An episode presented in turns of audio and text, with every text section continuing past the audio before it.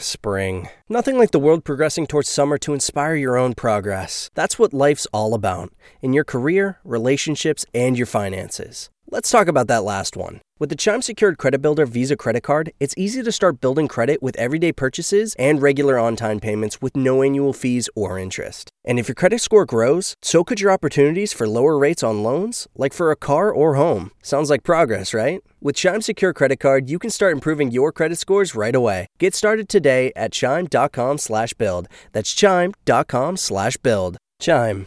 Feels like progress. The Chime Credit Builder Visa credit card is issued by Bancorp Bank NA or Stride Bank NA. Members FDIC. Out of network ATM withdrawal and OTC advance fees may apply. Terms and conditions apply. Go to chime.com slash disclosures for details. Welcome to the Boneyard with Steve Robertson. As always, I am your good friend and host, Steve Robertson, here on the Friday edition of the Yard. It's a little bit later than I wanted it to be, and your good friend and host is tired. So I can't promise you 90 minutes today, but we'll get you a good show. How'd that be? I'd like to thank our friends at Bulldog Burger Company too, man. We had a, uh, a great meal tonight. Uh, my son went and met with some friends and uh, had a good time.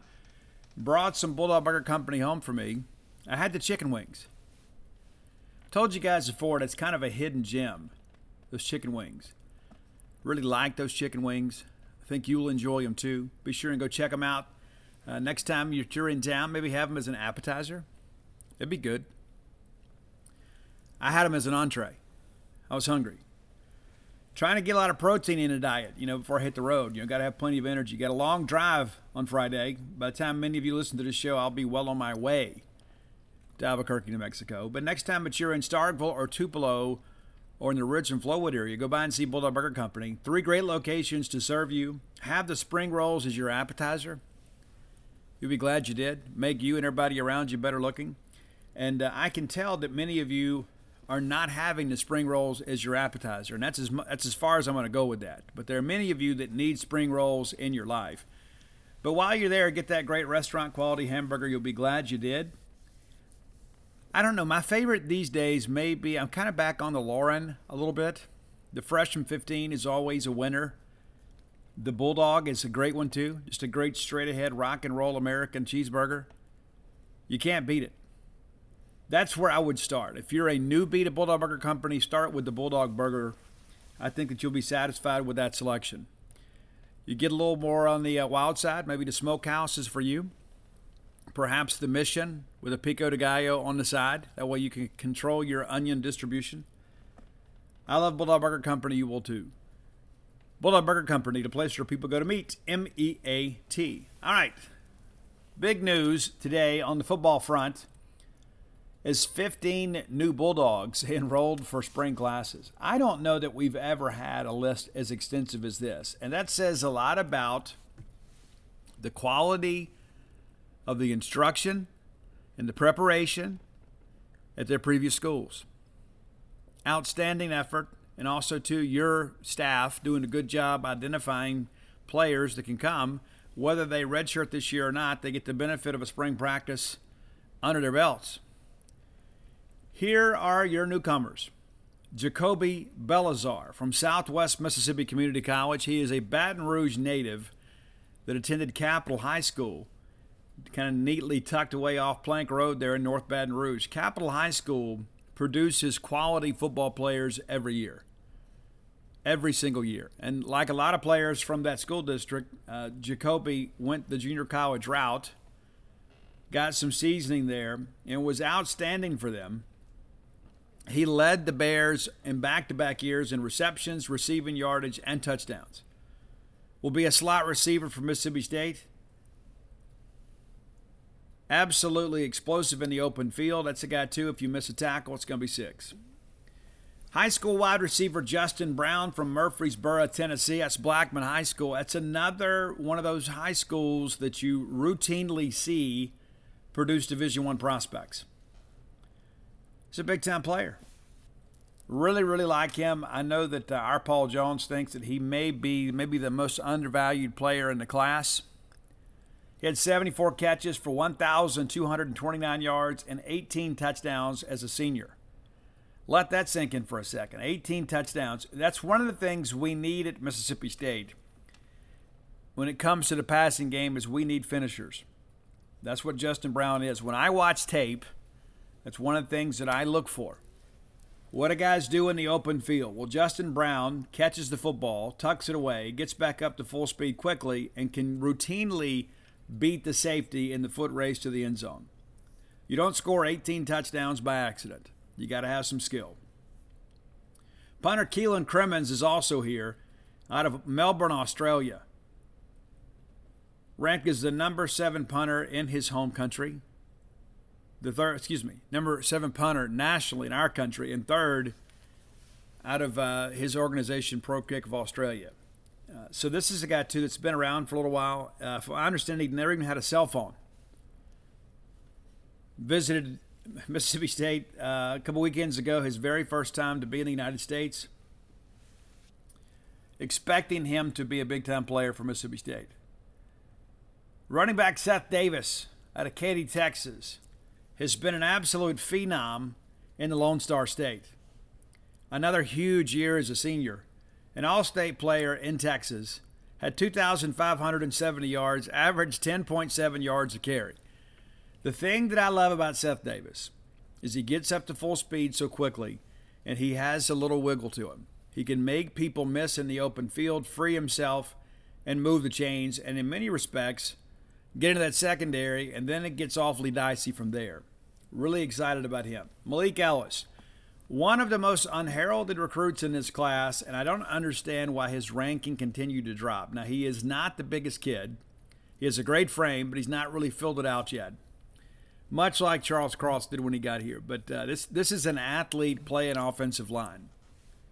He's not an athletic offensive lineman. This is an athlete that just happens to be an offensive tackle. Comes from Laurel High School. That is a high school for many years. It was not very Mississippi State friendly, but it has been in recent years for a while there, it seemed like everybody from Laurel went to Ole Miss and, and you know, kind of lauded away, lauded away their uh, their careers, you know, in many respects. Kind of languished up there, never really reaching their full potential. We hope Malik Ellis does. Now, Malik Ellis, ranked as one of the top prospects in Mississippi. He was a Dandy Dozen selection. Big time player. Now, do we expect him to do a lot of big things right now? No, we don't. We don't. This is a guy that's got to bulk up, learn to play athletically at a new playing weight. But the fact that he's here in the spring, he'll he'll look like a different player come fall. But I, I suspect we'll see a redshirt year for him because number one, we don't need him to make an immediate impact, but also he needs to bulk up a little bit. Cornerback Luke Evans. This is a great get from Darcel McBath. Uh, McBath had a really, really, really, really good class. I played at Chaminade Madonna College Prep last year. They were one of the better teams uh, in the state of Florida. He had six pass breakups, was considered one of the leaders on the team. Another guy, too, that long, rangy, athletic corner that uh, we have come to know in the three years Darcel McBath has been our cornerbacks coach, kind of recruits in his own image. Quarterback Chris Parson, no surprise there. We knew that he was going to be a mid year enrollee. And uh, there is some discussion that Chris will be able to participate in spring practice. You know, he got banged up last year, but I understand that his recovery is going exceptionally well. And that while they will be careful with him in the spring, there is a good chance that he is a full participant in the spring. One of the top quarterback prospects in the South. He's a four star 247 sports composite. He was also the region MVP in the state of Tennessee last year. Of course, he didn't get to finish up this year. Former Taylorsville High School running back Jeffrey Pittman had a really good uh, year at uh, Community College. He is ranked as a top junior college running back in the country for the 2023 class. Averaged just under 100 yards a game this season while in Raymond. He is a player too that is a downhill runner. We need a very physical guy that can get out there and uh, and and kind of move people around. That's exactly who he is. Cornerback Kamari Rogers, Holmes County Central by way of Miami. He was a guy probably should have been at Mississippi State last year. Came off the ACL tear, and I'll be honest with you, that, that's a concern for me. It is. He's had two ACL tears, and we'll see how it, how that works out for him. Now, there's no doubting his talent. Yeah, he was a guy too that uh, a little thinly framed. You wondered about him putting on some mass. Uh, saw him this summer, and uh, he looks like he has bulked up some.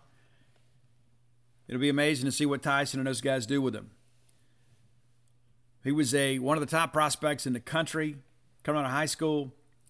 At one time was rated the number one player in the state of Mississippi. He was committed to LSU at that time. And of course, after uh, you know he, he decommitted from LSU, his ranking dropped a little bit. Can't say I'm totally was totally against that. I do think Kamari is a is a big time player, and again, didn't play a lot last year. He wasn't 100 percent healthy, so last year serves as a redshirt year. So he has four years to play four. Not your typical transfer, by any stretch of the imagination. Isaac Smith is on campus. He is Mississippi's 4A Mr. Football, also the Gatorade Player of the Year rated as a four star, as the number five player in the state. Uh, I, I don't agree with that. I think that uh, he is probably the best defensive player in the state. I do like Get Perkins from Raleigh a lot. Of course, he's going up to Ole Miss. I do think he'll end up playing linebacker. But as far as like true high school defensive prospects, I think Isaac Smith is the guy. If I had to rank them, I would go Perkins one, Smith two. I think Get is a little more explosive at times. But the thing about Isaac Smith, if you've watched his film, and if you haven't, I encourage you to do so. This is a grown man playing high school football.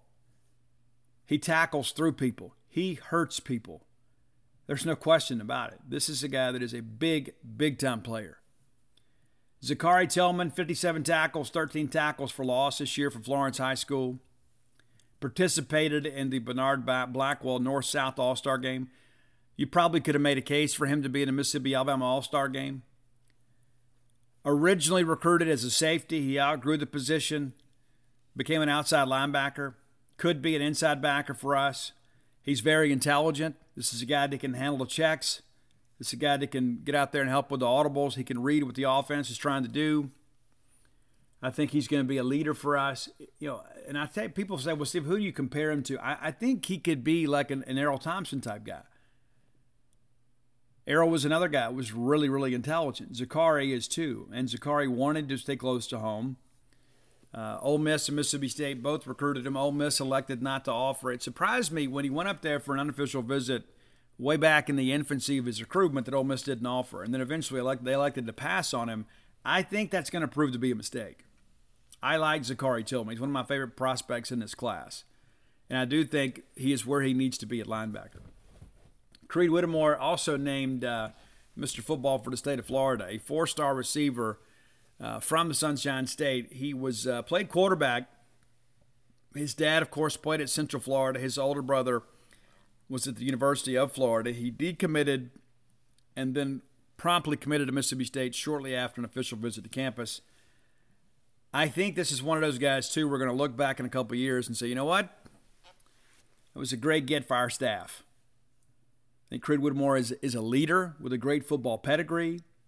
I think his time at quarterback will help him at receiver. He understands what the quarterback wants, understands how crisp those routes have to be. Be interested to see how we utilize receivers in this new offense. But I expect Creed Whittemore to be a star at Mississippi State. Jacoby Albert, we've talked about him recently on the show. Big time prospect out of Fairfield, Alabama, was a four star recruit, originally committed to Auburn. And then with all the Bryan Harsin shakeup there last year, lost a lot of confidence in him. Jacoby elected to back off his commitment to Auburn and signed with Kentucky, announced his commitment to the Wildcats on signing day. Played a little bit this year as a true freshman, 10 games mainly as a reserve and a special teams guy. We do expect him to come in and compete for a safety spot right away. And what States needs the position, uh, you know, Colin Duncan has now accepted an invitation to the NFLPA game, which means Colin Duncan's likely not coming back. So State will have to replace Jackie Matthews, Jalen Green, and Colin Duncan. Isaac Smith obviously will factor into that, but Jacoby Albert will be a huge part of that too. Nicholas Barr-Mira has been the starter for UCLA for three years, a kicker. 15 to 21 last year, including a season long 49 yarder. Massimo Biscardi, of course, moving on. And it was a bit of an adventure at times for us. Uh, Barr-Mira is a guy, too, that uh, has been rather consistent especially under 40 yards. We expect him to come in and just take and put a stranglehold on that position. We do expect him to be your starter. Christopher Keys from Indiana, formerly of Collins High School. Spent three years at Indiana, one of those a COVID year, so he has two years of eligibility remaining. Played nine games this past year, made two starts. Was a part of the Mississippi Alabama All Star team back in 2020. We expect him to be another guy, too, that could be you know, potentially a free safety or a Bulldog safety. But that's 15 new Bulldogs. We feel great about all of them. I wouldn't throw any of these guys back. I don't, I don't really have any questions about them. I think every one of these guys has a role as we kind of move forward. I think that's a fair thing to understand. You know, it's one. Sometimes you go out and you sign a bunch of developmental guys and you just kind of hope for the best. Now, Mississippi State currently has a 30 man class. There are some names that are still remaining. Leon Bell, one of them, recently took his official visit to Mississippi State. He will be a spring graduate and will enroll in June, as will Bryce Pollock, who was a high school player at a Shiloh High School in Snellville, Georgia. Ty Jones, expected to officially visit Mississippi State this weekend, will also enroll in uh, June, as will Caleb Bryant at Vicksburg High School, Kelly Jones from Clarksdale, you remember State had to hold off Ole Miss late for him. He is one of my favorite players in the class. I don't care what his offer sheet looks like. Kelly Jones can absolutely play. I'm eager to see what he looks like after a couple years in the college weight room. Zay Alexander from Tupelo is another guy that dropped a bunch of weight last year. He's another guy, too, that could benefit from a year in the weight room and the fact that uh, we don't need him to play as a true freshman. I think it really bodes well for his development. Tobias Henton, linebacker from Hattiesburg High School, played defensive end much of his career, and then played in a two point stance this year. Handled the transition pretty well. That was one of the things that people wondered about. Would he be able to play and get out and cover as a linebacker? Because really, all he had done much of his career is just kind of line up at the rush in position and chase the quarterback. Joseph Head, edge uh, defender from Holmes County Central, one of the first commitments in the class will also be a June enrollment guy. Really excited about him. Amari Smith, inside line, uh, excuse me, inside lineman, an interior lineman out of Brookhaven High School.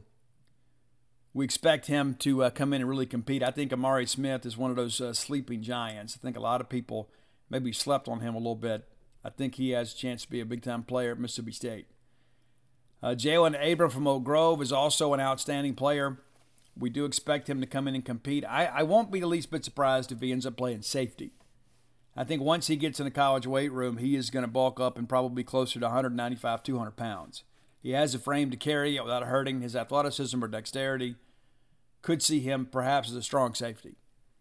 Uh, Gabe Moore out of Louisville. This is another guy too that uh, you know lined up on the outside, explosive player. Will he slide inside?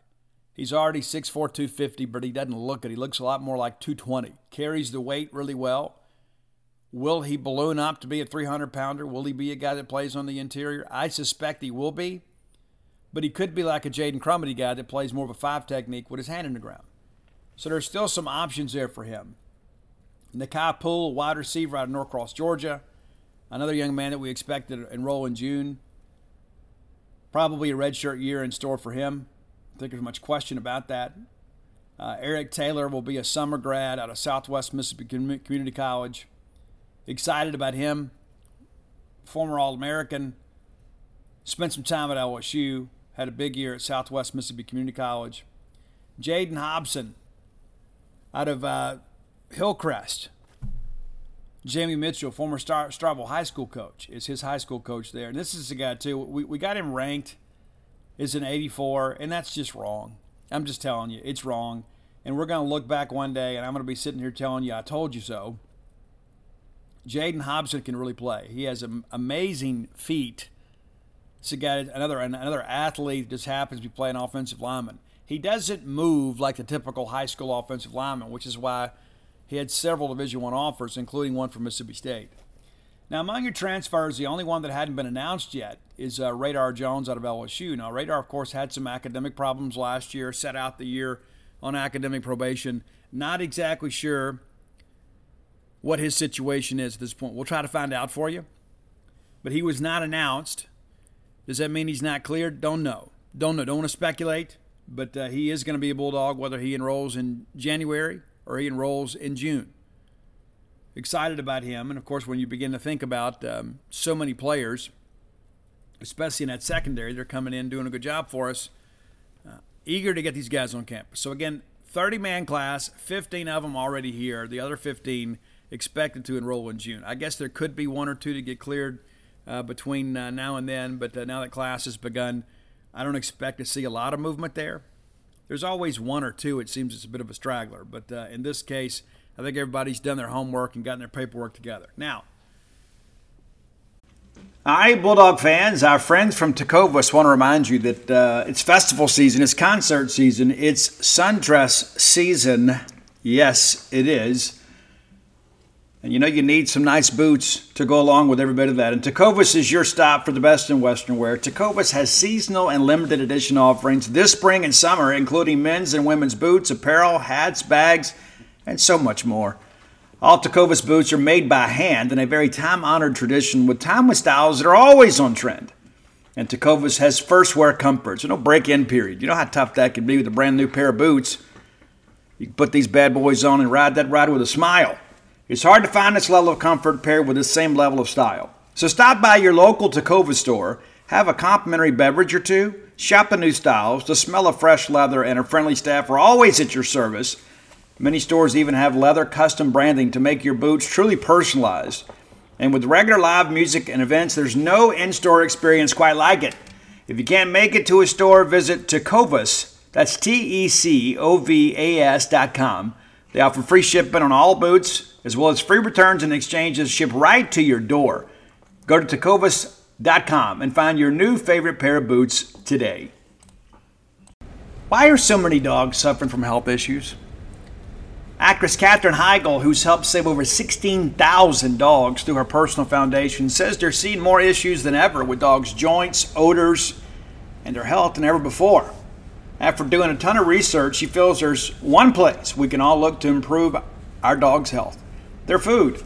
What she's discovered is that many dog foods are made in a way they can actually create toxins that could possibly be wrecking our dog's health.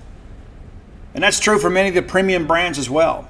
Fortunately, she's found that just by adding a few special superfoods to her dog's food, she saw huge transformations in their health.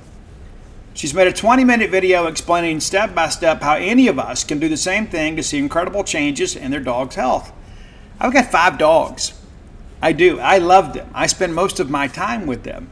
In fact, Mojo, my mama blue heeler, has helped me write six and a half books now. I want her to be as healthy and happy as possible.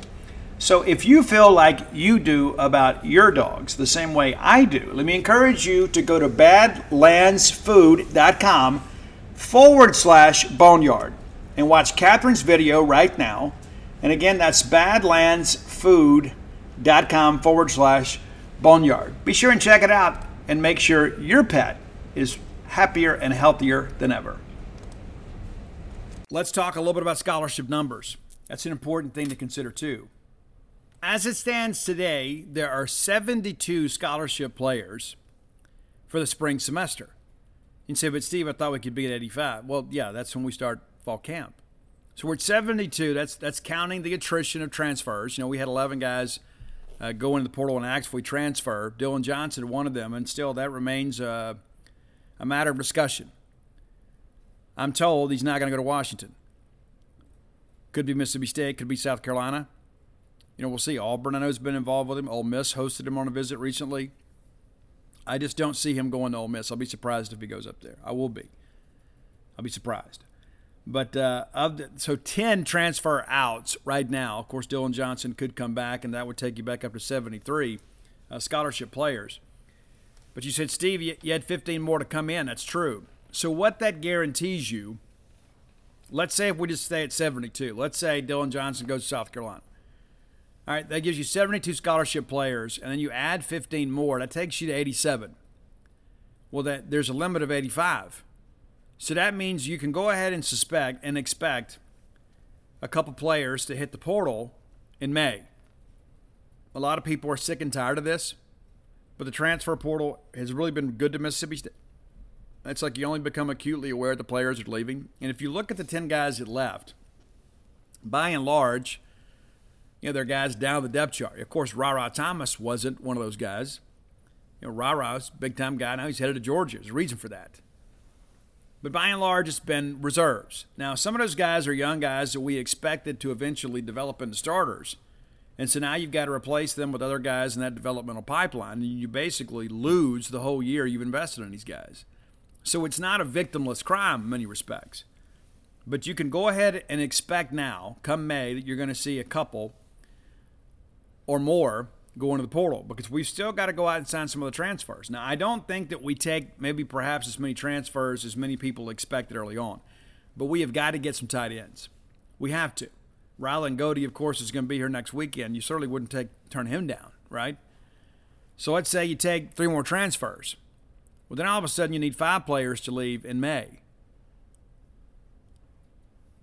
They're just preparing you. Okay, so you're going to see between two to five players hit the portal in May. And then there's going to be all these people that don't listen to the show, that don't subscribe to Gene's page. You're going to be like, I don't understand what's happening. Have we lost a team? Well, no. I mean, I'm telling you in January right now, I'm telling you in four months, you're going to have close to half a dozen players hit the portal. It's not magic, it's math. It's not me just sitting here, you know, being Nostradamus and looking at a crystal ball. It's like when we have, we have an 85 limit, we have 72 on scholarship, and for sure 15 more coming in. You got to make some room. And there are some guys, there's still a few guys on this roster that are not going to play significant snaps. So it's important to understand that. It's not always a negative thing when a guy transfers. If we have a player that's never going to contribute and he leaves and goes somewhere else where he can play, that's a good thing. Let's take Daniel Greek as an example. Okay? Daniel Greek signed as part of a two quarterback class with Sawyer Robertson and Mike Leach's first class here. We expected that, right? We had to get two quarterbacks. We did. Because we knew that Keaton was leaving. We knew Garrett Shrader was leaving. So we had to kind of replenish the quarterback room. Daniel Greek was always a marginal SEC player. Big physical guy, great football IQ, but we didn't expect him to ever challenge for the starting spot. He has left us and enrolled at Tarleton State. He can play there. So he really owes you nothing to stay just so we can avoid some Facebook posts, right? This is his life we're talking about. This is his education, it's his career. Nobody should sit and be satisfied to sit on the bench. Everybody that's on this roster should be fighting for a spot on the two deep and pushing for playing time. And guys are in practice every day, they see it. And so sometimes they elect to leave, and that's what happened here. Basically, our entire depth chart behind Will Rogers hit the portal when it came to quarterback. That's not ideal. And of course, Chris Parson coming in, that's big. But you've got to pick up a quarterback somewhere, whether it be a walk on or somebody. You've got to have somebody step up and compete. But you begin to think every other transfer you take, that's one more guy's got to leave. So understand that in the weeks to come as you begin to see these transfer commitments. We're already two over. So every time you see a new commitment, that's one more guy that's going to hit the portal. Just telling you now. And so, what I need you guys to do, you guys and gals, is when that happens in May, you can say, oh, yeah, this was expected. Don't let the social media commentary just absolutely run away with it, right? Because all of a sudden it's going to be Arnett's fault or Bracky Brad's fault or Larry Templeton's fault or Dr. Fogelsong. I mean, there's always going to be somebody to blame. It's got nothing to do with blame. It's about the betterment of our football team if you got guys that aren't going to compete and contribute, you got to replace them with guys that potentially can. That's just the reality of life. Football's a business. You guys see it more than ever. I got a, uh, something we're going to talk about in the final segment of the show that's probably going to blow your socks off when we talk about business. It's important to understand that. But there will be some additional roster movement in the months to come. Now, the portal window closed at midnight last night. So you're not going to have to deal with it for a few months. We'll get through spring practice, and then guys will see, guys will understand It's like all of a sudden you got 30, you know, 15 newcomers going through spring practice, and all of a sudden, if one of those guys passes you, you start thinking, you know what, maybe I need to go, maybe I need to go to Jackson State or Southern Miss. I got to go somewhere I can play. I got to go somewhere I can get on the field. And so that's going to happen. It's not a prediction, it's a promise. You are going to have more players transfer out in May. You absolutely are. And to think otherwise is just to kind of be ignorant of the facts. Right? I mean, I've explained it as best I can. If we have 72 now and we know we have 15, we know we're over the limit. It always works itself out. It does. But it may not work out the way many of you want it to work out. It's like we fall in love with these kids. We, we follow them on Twitter and Instagram and we think we know them. You don't know them. You don't know them. And then when they leave, we take it all personal. I thought he was a good kid. We, uh, how, did, how did you know? And listen, we don't go out and recruit bad actors. We don't have a lot of bad kids. That's one thing that I'll give uh, Dan Mullen, Joe Moorhead, and Mike Leach a lot of credit for is we didn't go out and recruit kids that were cancers. We've had some guys out there that maybe have been a little difficult to deal with, but um, you know I can think of a couple in particular. But the reality of it is, is we don't have a lot of bad kids on the roster. So you know, kind of your blind faith assessment of their character is usually on point because we don't go out and recruit bad kids. But there are some guys you're going to need to leave. It may not be bad kids, but they also may not be great players. And we need great players. If we're going to catch the LSUs and the Alabamas and Floridas and people like that, we got to have outstanding players. It's not the Boy Scouts. Can't just have outstanding people. We got to have outstanding players. And so you got to make room. Got to make room. I remember one of the biggest meltdowns we had a uh, walk-on quarterback here recently that, that entered a transfer portal, and everybody's freaking out. And then I saw some comments like, "Well, how many snaps did he play?" Well, I can tell you, zero. He was never going to play. He was just another guy on the roster. But people are losing their minds over a player they'd never heard of. It's like, well, Steve, what's happening? Nothing's happening. You got to walk on out there trying to get a scholarship opportunity somewhere or, or try to get to a level of football where you can play on the collegiate level. It's not personal. It's the world in which we live right now. It's important to understand that. It is absolutely imperative that people understand. We're going to have some more kids get in the portal. I'm not going to run the numbers down for you again. A&M's had a ton. Look at the numbers too. Ole Miss has had 20 plus in back-to-back years. It's going to be difficult to manage a roster that way. We talk about is that model sustainable? I think when you've got to go out and flush basically a two deep every year, it's not going to work out. You got to go flush out 25 players a year.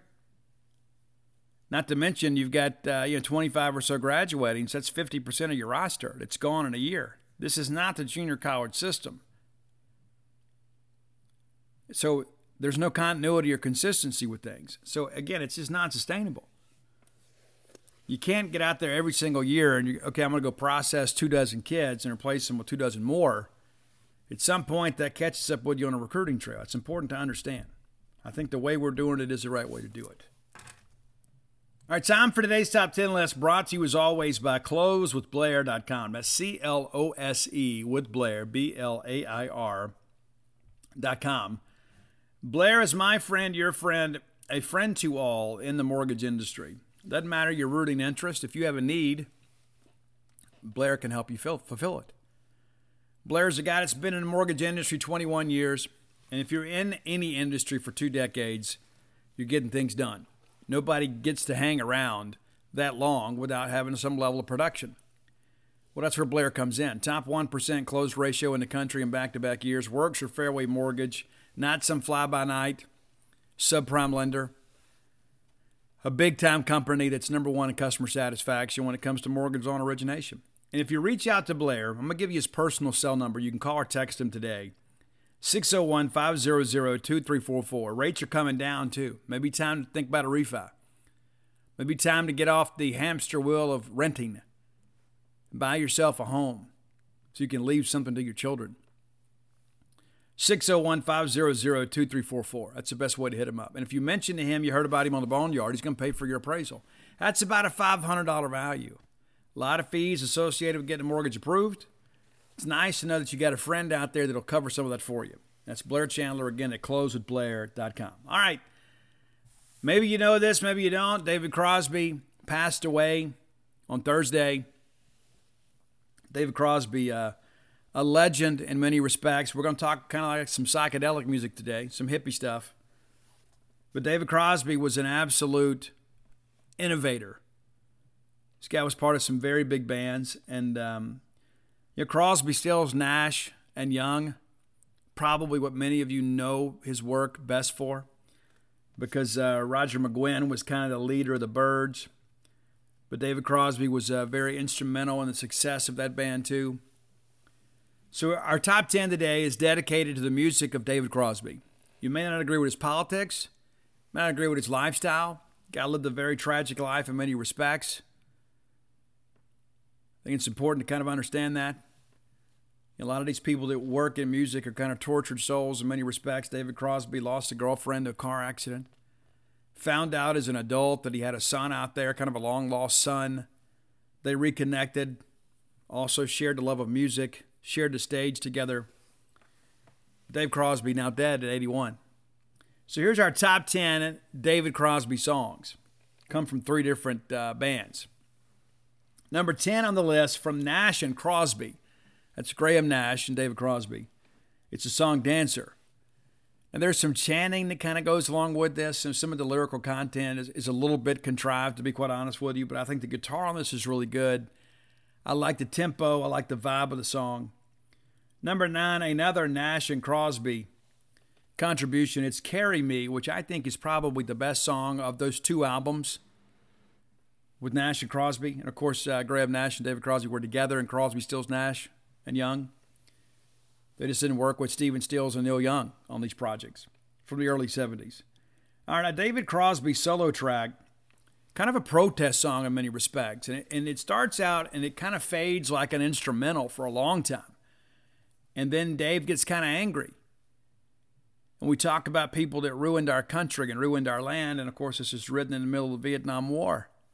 It's a great song called What Are Their Names? Let's basically let's hold them accountable. Let's make sure we know who these people are. Let's identify these people that are these big policymakers that have put our country in harm's way. And so it's not a recent phenomenon that uh, musicians and people in social culture are upset with the federal government. It's always been that way.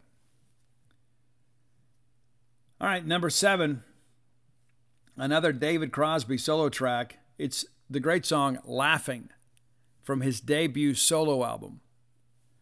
If you're unfamiliar with that one, it's uh, it's kind of a legendary al- album in many respects. If, if you're unfamiliar with it, it's uh, If I Could Only Remember My Name. It's the name of the album. They digitally remastered it back in 2021 and re released it. So the sound quality is much better be sure and check that out. But it's a song called Laughing. The whole album is pretty pretty strong, to be quite honest with you. I think a lot of people thought, okay, well, David Crosby was with the Byrds and he was kind of a, a support player, even though he wasn't. Then he was at Crosby, Stills, Nash, and Young, and he, he kind of took off as a songwriter, but he's kind of part of a conglomerate in many respects. And then he went solo. Then he did this work with Graham Nash. But David Crosby, very, very talented guy in every aspect. Number six, we're going to get our first bird song, first of three bird songs, The Byrds. Roger McGuinn, too, uh, played that uh, Rickenbacker guitar. He kind of made it famous. A lot of people in alternative music play those things today. It all started way back in the 1960s with the Byrds. But we're going to go with the great song Eight Mile High. One of the things that made the Byrds so special, too, it wasn't just the guitar work, it's the harmonies they used. That's the thing, too, I think, when you look at David Crosby's career, a lot of harmonizing David's career. But Eight Miles High, number six on your list today. Number five, the song Wooden Ships. David Crosby was an accomplished sailor, spent most of his adult life on the water, and he wrote Wooden Ships when he was out at sea one day. He came back and presented it in Crosby, Stills, and Nash, recorded song. That's your number five song today. Number four, The Byrds. This goes back a few years. So you want to be a rock and roll star. Kind of an irreverent track in many respects, and uh, a lot of people have written those songs similar to that. Number three, some people would probably argue with me this should be number one. I could make that case. I could. But I won't because I have it number three. But it's from Crosby, Stills, Nash, and Young, and it's almost cut my hair. They titled the album the same thing. Almost cut my hair. I think it was six weeks ago, whatever it was. But uh, it's a legendary song. Number two, a, a more modern release from Crosby, Stills, and Nash. In many respects, I think it is the quintessential Crosby, Stills, and Nash song, and it's the great American classic Southern Cross. Love the vocal on that. It's such a cool vibe on that song. If you're unfamiliar with it, I suspect you're probably not, even if you're a young person, I know you've heard this song at some point. Maybe your hippie parents didn't play it for you, but uh, somebody did. Number one, though, we're going back to the Byrds. It's not Mr. Tambourine Man, which was a cover of a Bob Dylan song. It was an unreleased Bob Dylan song at the time, but it was something that Dylan had recorded. This is actually a cover of a biblical book from the, from the book of Ecclesiastes. The Byrds Turn, Turn, Turn. A very, very popular song out in uh, California, the Haight Ashbury circles. A lot of people involved in psychedelia. A lot of people were involved in the protests in the Vietnam War, and in many respects, this song was very anthemic for them. You know, there's a time for war, a time for peace. They kind of forgot the first part of that, though, right? Um, you know, war is a necessary part of life at times. And I don't just mean militarily. You know, sometimes it's how it is in life as individuals. But in a, an incredible song, they take this incredible poetry from the Holy Bible and turn it into one of the more memorable uh, songs of the era. So, number one, The Byrds, Turn, Turn, Turn. That's your top 10 uh, David Crosby list. I want to thank Melanie Moody for the suggestion. She hit me up, and she has, knows I have a soft spot for, uh, for fallen artists. And so we try to commemorate them and honor their work. Uh, we didn't do Lisa Marie Presley, but I, I, would be remiss if we didn't at least uh, offer our condolences to her and her family. You know, she just didn't have a very big catalog. Some other people have reached out and said, "Hey, Steve, could you do something with this?" Kind of tough, uh, but a very tragic loss. At 54 years of age, we lose Lisa Marie Presley, and if uh, memory serves me correct, Elvis's mother died in her 50s due to a heart ailment, or in her 40s. Uh, Elvis Presley, of course, died heart issues, many of it uh, kind of drug related. And then uh, now Lisa Marie. So, you, you know, maybe there is a genetic issue involved. We don't want to speculate, but the reality of it is that families face a lot of tragedy. Lisa Marie herself buried her son two years ago. So, a lot within that family to deal with. You know, we're all living life on life's terms, man. I mean, it's like, in death is no respecter of persons you know, you might have more money, you might be able to stay alive a little bit longer because you can afford better health care. Maybe perhaps you get a better physical trainer, you're able to take a better medication. I don't know. But at some point, death comes for us all, as it did for David Crosby and Lisa Marie Presley. And so, uh, very grateful for their contributions to American music and hope that you'll enjoy our list today. And again, this is, we're going back, we're going back, uh, you know, 55 years or so with some of these tracks. And so, for many of you, it may be the first time you've heard these songs. But again, I encourage you, as always, uh, visit Roy's list on Spotify, Dawgmatic67. That's D A W G M A T I C 67. You can follow Roy on Twitter, and he will not tweet out a picture of his food. He won't do that. He's not that kind of person. There are a lot of other people that are. They're more than happy to show you that they're eating a steak tonight while you're at home eating ramen noodles. Roy's not going to rub it in your face. But I would encourage you to follow him on Twitter at Dawgmatic67. That's again at D A W G M A T I C 67. Roy born in 1967. Around the same time, some of these great songs were hitting the radio airwaves across this great country of ours. So, again, thanks as always to Roy Samanti uh, for the things that he does to kind of keep this show running. I didn't even tell him we were doing this tonight. He probably knows me well enough to know. I've already sent him a list. He'll get up in the morning and he's like, yep, I got it. And I want to thank you guys too. I got some feedback too from uh, some of you guys. You know, we did uh, Gordon Griffin's idea. Some of the great rock bands of the '80s talked about their new releases, and I had a handful of people hit me up and said, "You know what, Steve? I've never heard these songs." One person in particular said, "Yeah, Steve, I have heard many of these, but I appreciate you putting a list together." I think people understand I am the '80s hair metal expert within these parts, and I know a lot of these bands, or at least some of them. And uh, so I go see them play live. I enjoy the new stuff. Anytime that I'm on my way to a show, I always listen to their new stuff because you know there, there's not a lot of bands that are releasing music that are nostalgia acts. Yes, they'll play the hits, but they want you to buy the new record too. So they're going to play a lot of songs off the new record. So I like to familiarize myself with all that uh, before I get to a show. But uh, I like the old stuff. I like the new stuff. I like anything that rocks, that really rocks. I don't like corporate rock. I don't like how contrived it all is. But I like people that are true to themselves and true to their own artistic vision. I'm very appreciative that many of the bands of my youth are touring again, are still touring, and have never stopped touring to keep the rock alive in the United States. There really is no rock, you know, presence in these award shows anymore. It's a joke. It's almost like we've decided, okay, look, we're going to prop up all these pop teen superstars at the expense of rock and roll music. America was founded on rock music. All right, next segment of the show brought to you by Campus Bookmart. You know Campus Bookmart well, and if you don't, shame on you. Next time you're in Starkville, go by Campus Bookmart and see them kind of neatly on the backside of campus there. Go by and see their smiling faces. They'll be happy to assist you when you make your next selection. Matter of fact, I've got a sack full of Campus Bookmart merch. I'm taking to Mexico to give the wife tomorrow. She wanted one of those Mike Lee shirts. I got her two. Got her the dry fit, and I got her the uh, the, the hoodie know, living out there in New Mexico, even though it's a few more weeks to go, it's cold. You need a sleeve. It's a much different deal, right? So I went by there, dropped some coin, got some good merch. I'm happy to have it, ready to see her smiling face as she gets it. Uh, maybe it's time you just bought a gift for somebody you love just for nothing, no reason at all, and you love them, right? Just do it. The kids are going to need new baseball clothes anyway, right? Baseball season will be here in less than a month. So we need to be a part of that, right? If you can't make it to town, visit them on the World Wide Web at campusbookmart.net. And by being a loyal Boneyard listener, we'll give you a phrase that pays, and that is BSR, which stands for Beautiful Steve Robertson. And that gets you free shipping on all orders over 75 bucks. Any order less than 75 bucks, incomplete. And as always, too, that, that doesn't count if you're getting a truckload, right?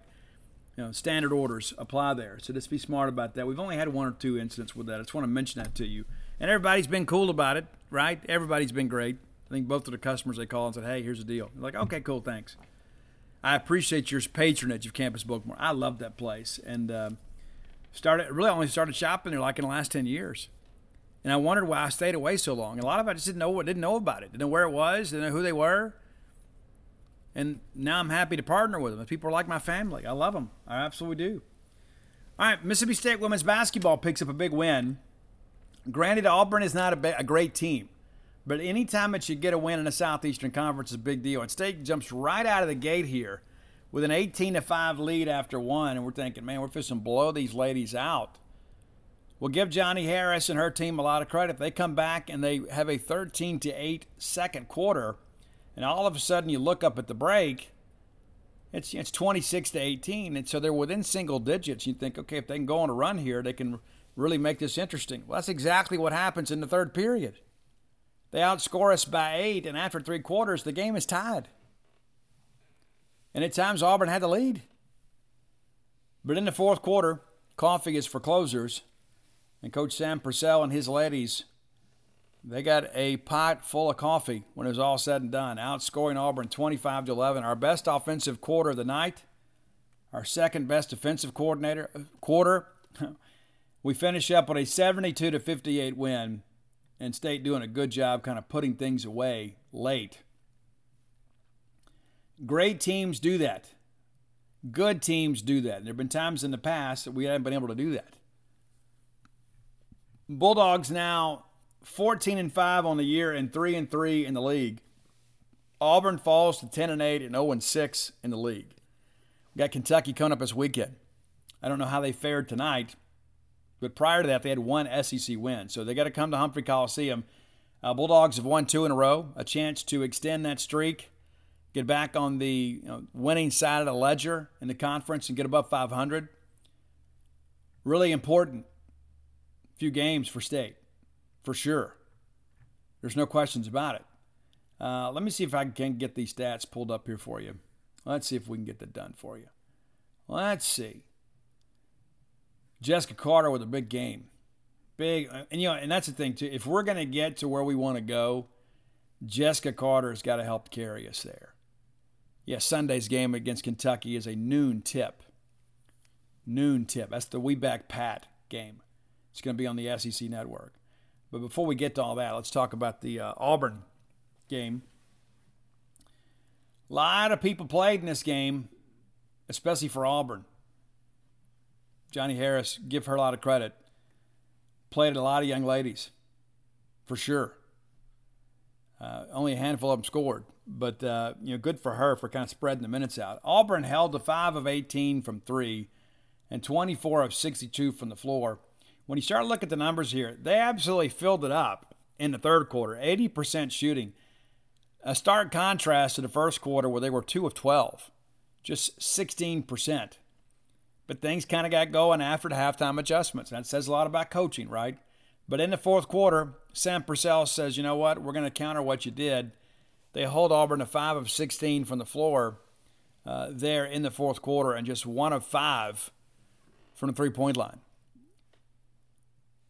Auburn also under 50%, really not getting the line much, 5 of 11 from the free throw line, so less than 50%. Now, on the Bulldog side of things, we had four scorers in double figures. Jessika Carter led the way, 24 points, also pulled down 11 rebounds, so a double double for her. And then JerKaila Jordan also with a double double, 14 points and 12 rebounds. Jessika Carter also a little foul trouble, too, and still had a big game. Azanea Johnson, 13 points, seven boards. You can see it's a, it's a team effort here. Ahlana Smith, 12 points, just the one board, uh, but you know 38 minutes of action to lead the team. Uh, Poe, still in the starting lineup, uh, nine points for her, seven rebounds. It's like you see these numbers and you begin to realize the starting five is kind of carrying the weight for State right now. You had some players out tonight. Uh, stayed a little shorthanded. Not that we're not used to that after what we went through last year. Doug Novak probably gets to ride the escalator in heaven after uh, what he endured last year as our coach. But uh, yeah, the starting five kind of having to carry things tonight. Uh, no, no bench scoring for the Lady Bulldogs. Only played eight players. And the fact that we were still fresh in the fourth quarter says a lot about our conditioning staff and our ladies' commitment to work.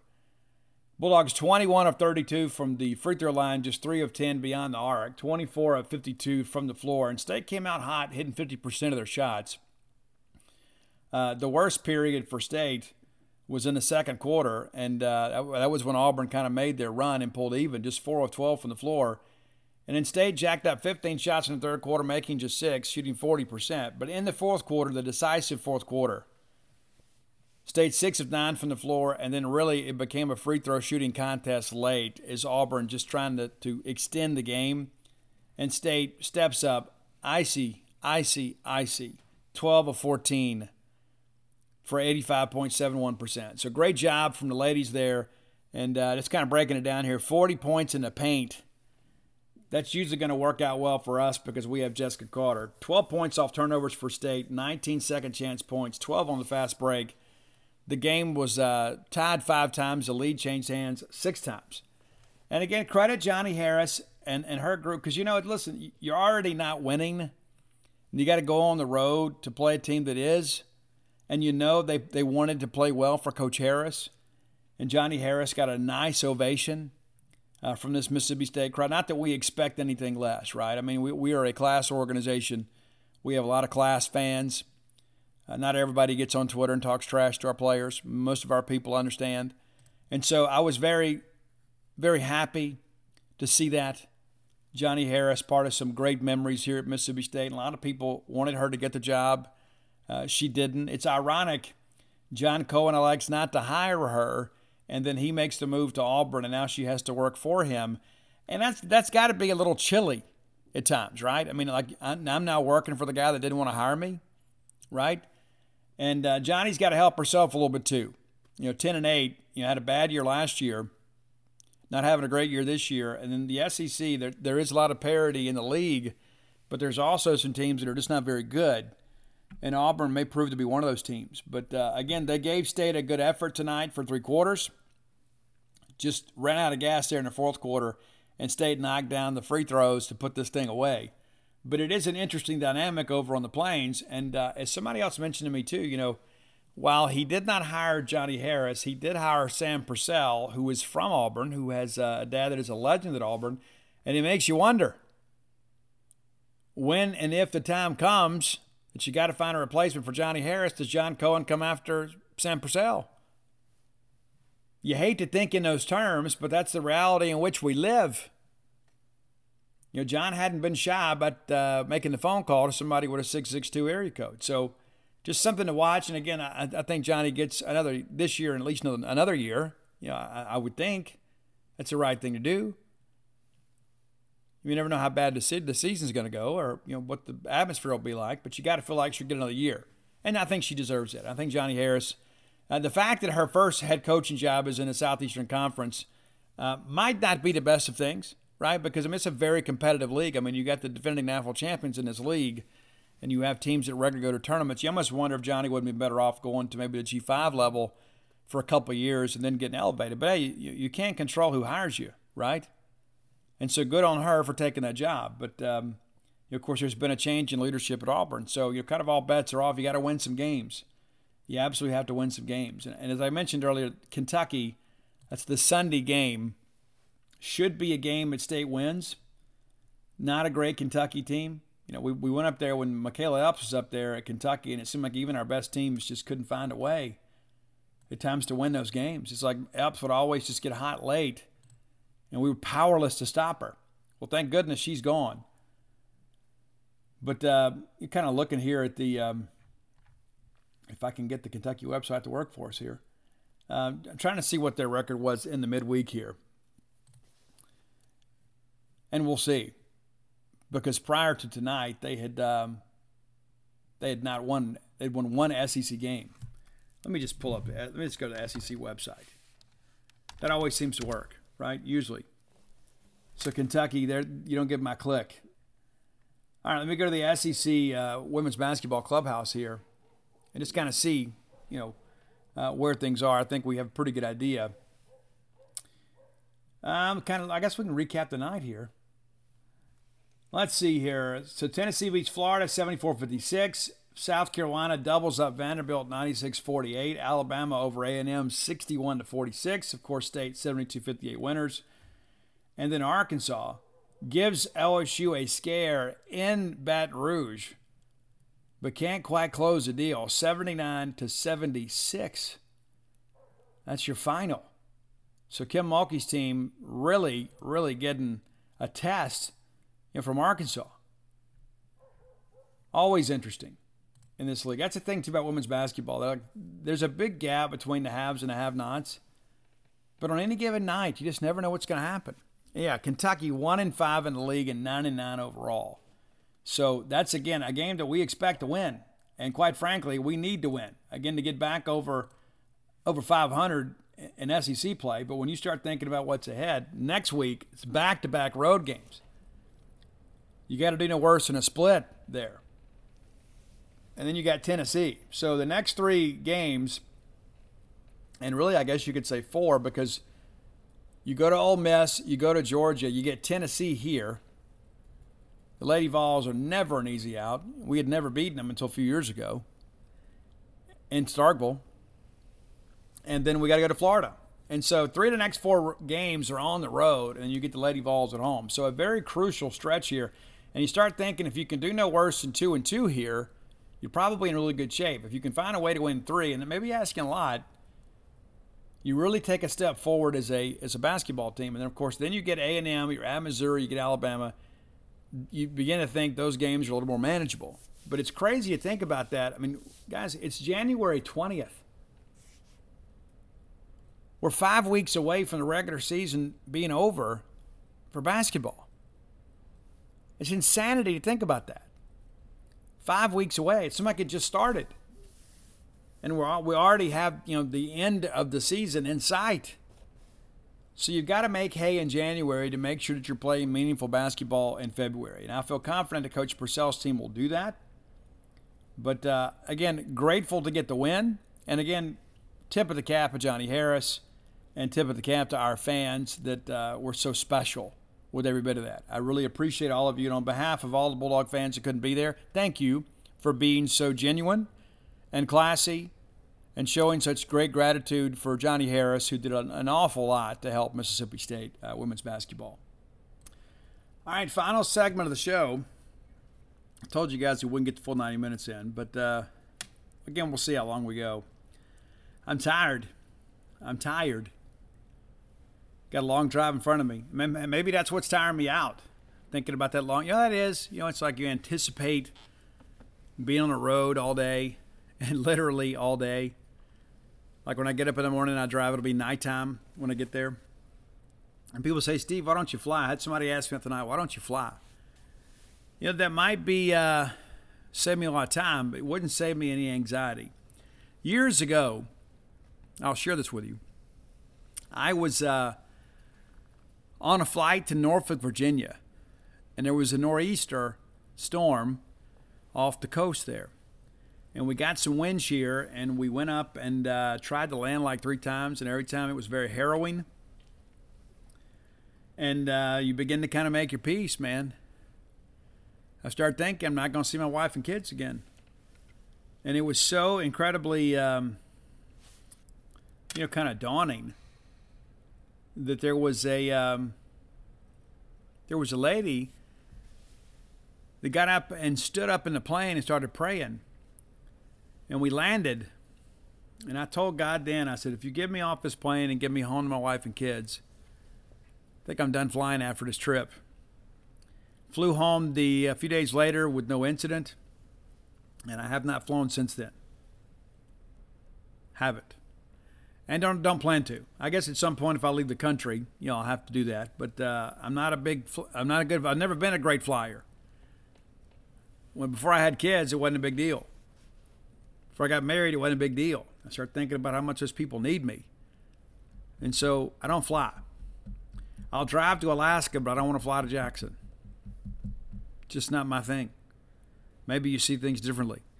But uh, plus, I like to kind of get out on the road and get away from the computer for a while, right? You know what I'm saying? It's like sometimes you just it's therapeutic to get out there, just listen to some podcasts and and uh, listen to some tunes. Just kind of knock it out. Just kind of see the country. I enjoy doing that. I enjoy traveling. But I will admit to you, 17 hours in the car is a long time. But I'm a very efficient traveler. You know, and uh, I play a little game with myself when I drive to New Mexico. Like I leave here, like I've already got, I've got the oil change today. I've already got the, the, the tank filled. When I leave here, I will not stop until I get to the, the great state of Arkansas. So I will drive through Memphis and I'll get into Arkansas and I'll stop somewhere and you know use the restroom and top off the tanks and get a snack, and then I'm not thinking about getting to New Mexico. I'm thinking about getting to Oklahoma. And once I get in Oklahoma, I'll stop and re- repeat the you know the routine. Then it's the panhandle of Texas, which is kind of scenic. There's not much up there though, to be honest with you. There's not a lot of places to stay. I get through Texas, and then once you cross over to the Mexico state line, it's just three more hours to Albuquerque. And there's just something about seeing that sign that you're in New Mexico. It seems like you, have kind of got it whipped, even though there's three hours to go.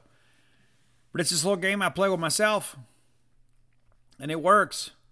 And my hope is this is the last trip I have to make to New Mexico. We uh, have a business meeting we're supposed to attend next week and next month in Nashville. So my wife will meet me up there, and so we'll be able to spend some time there. And then a couple weeks later, she'll be home.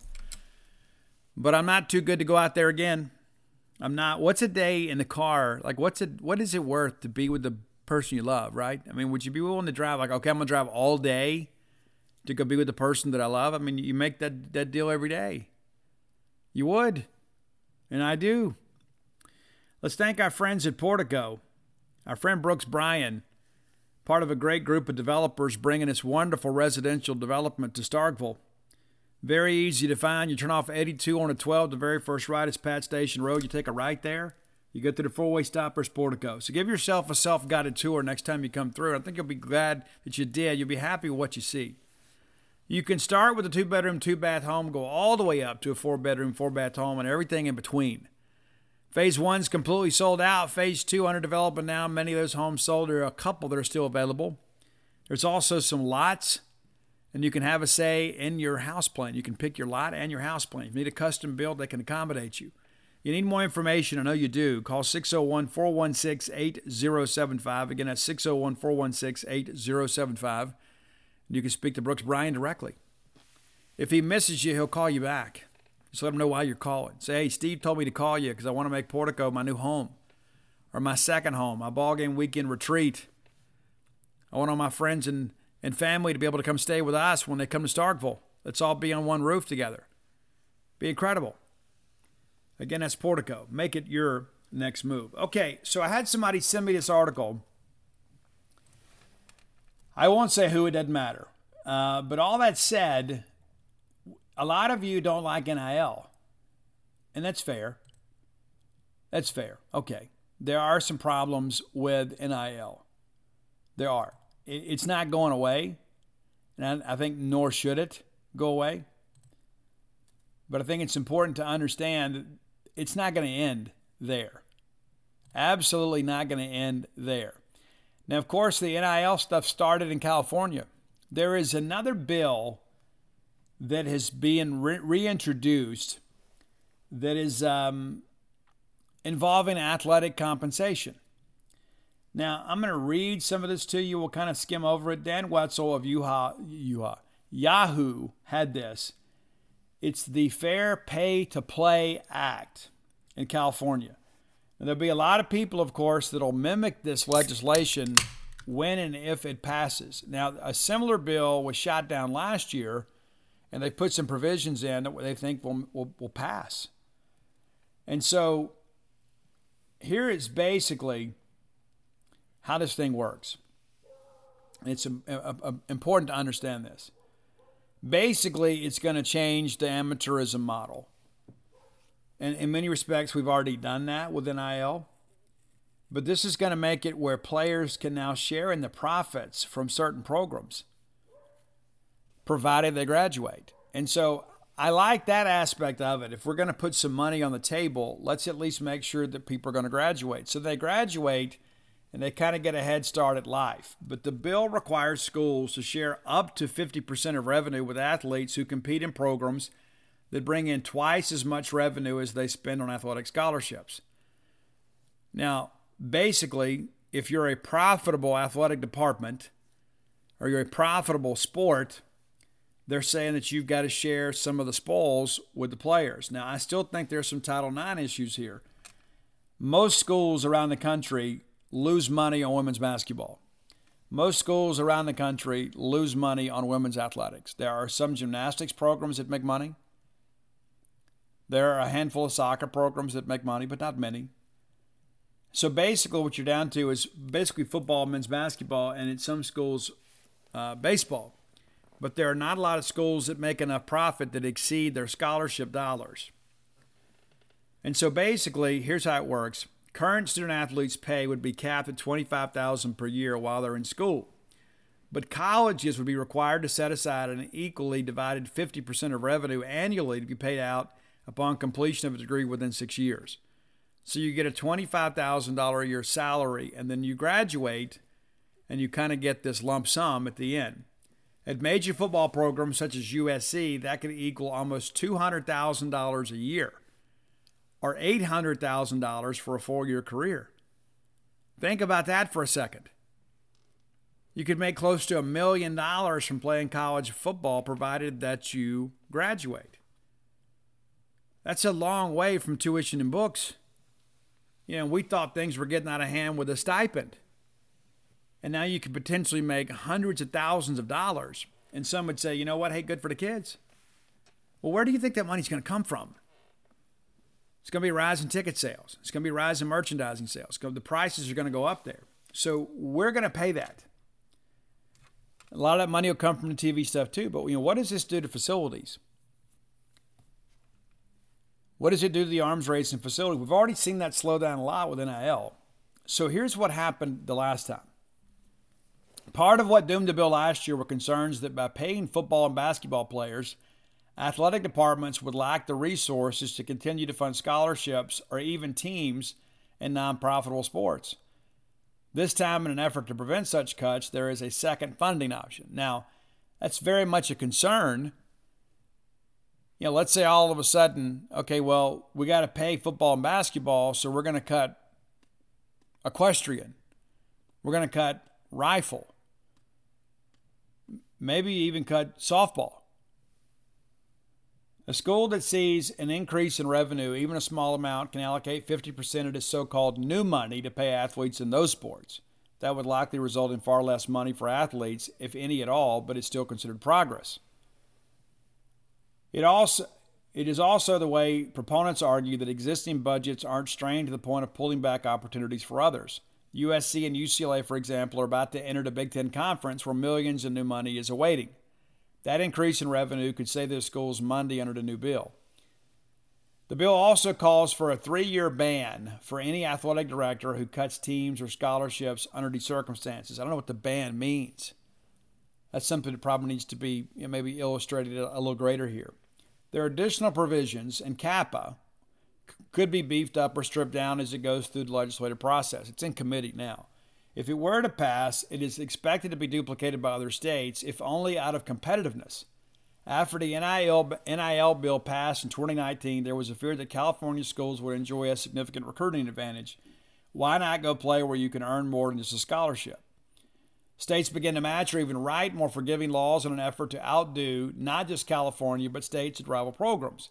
Others have sat it out and watched as NCAA has been essentially powerless to stop all kinds of payments to players and recruits. Public sentiment has quickly swung against the NCAA and the amateurism model.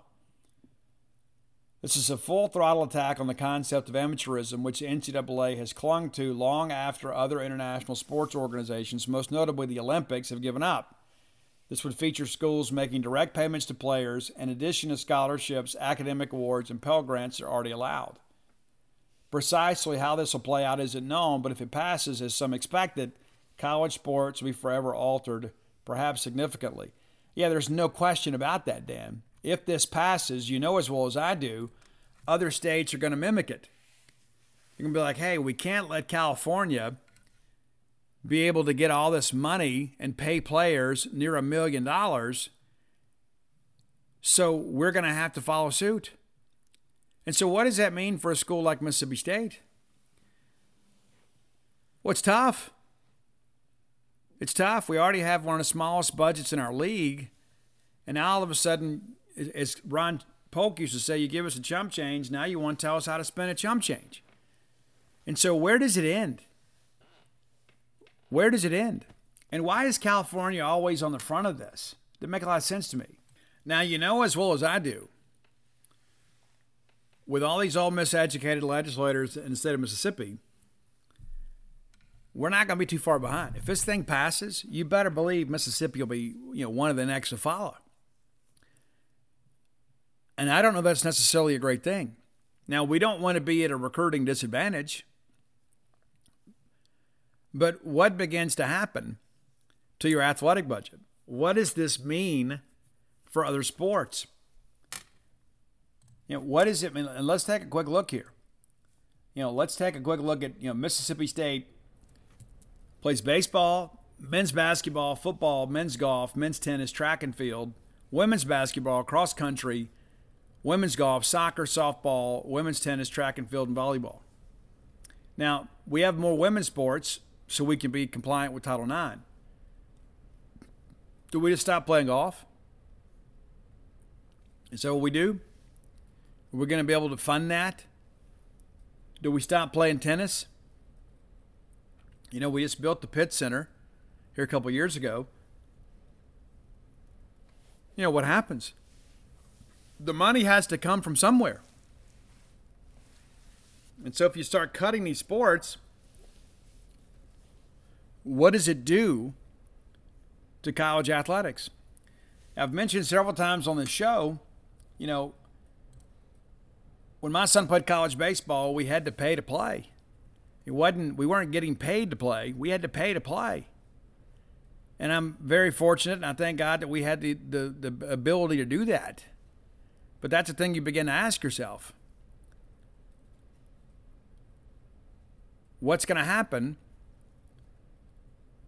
to people that maybe don't excel in football and basketball.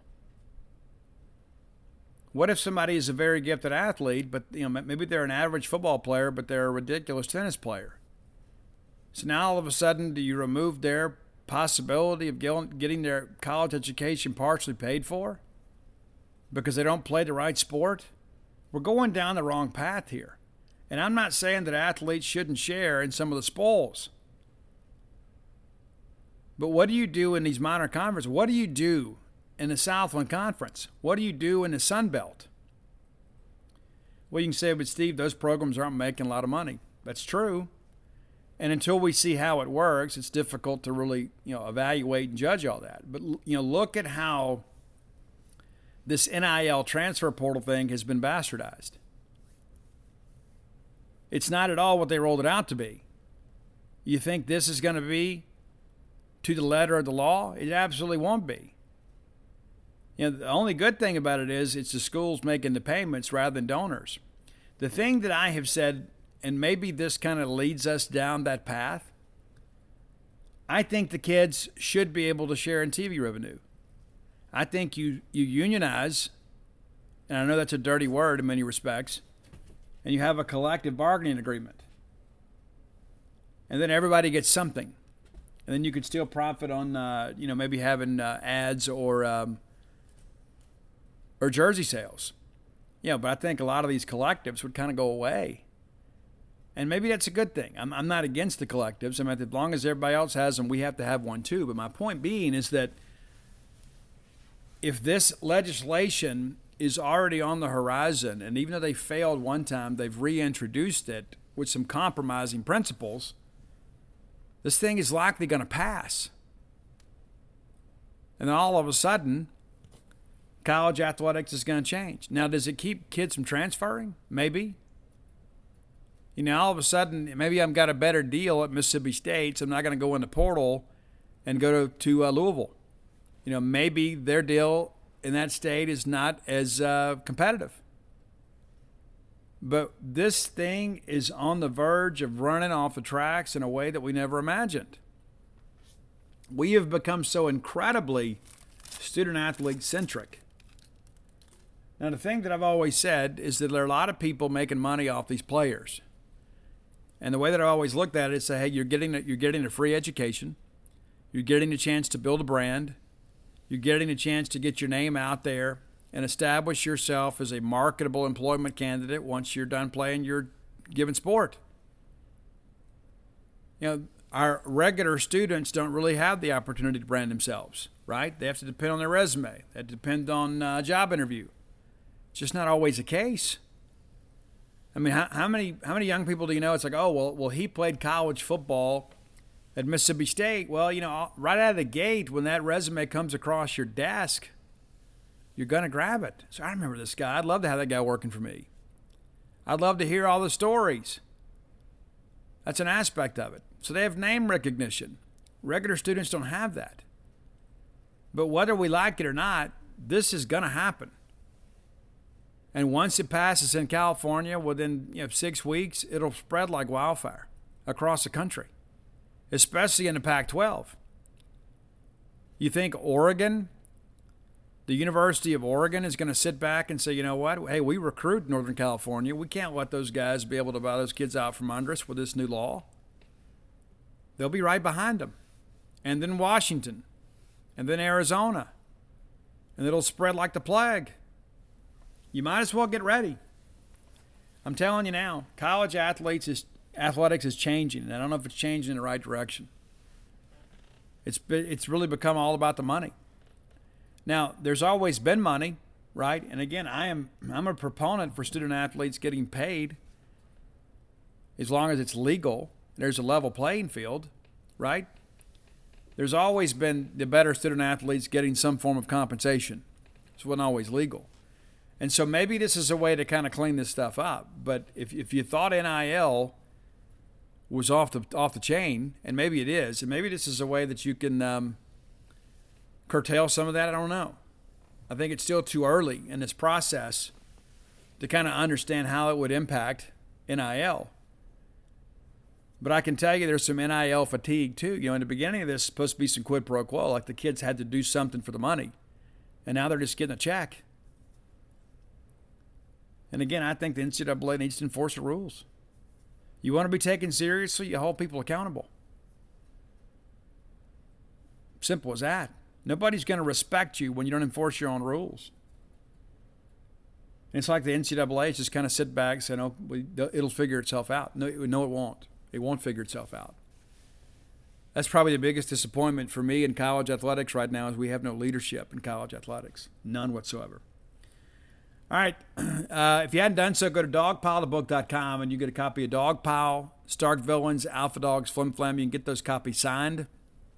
If you're looking for Bloomsville Leander, you can find that on Amazon.com, BarnesandNoble.com, BooksAMillion.com. Stark Villains gear always available at StarkVillains.com. And if you're not a member of GenesPage.com, you should be. What, what, what's, what's the matter with you? We got the best experts when it comes to Mississippi State on the beat. You want information, you want rumors, you want innuendo, you want truth. We're going to give it to you.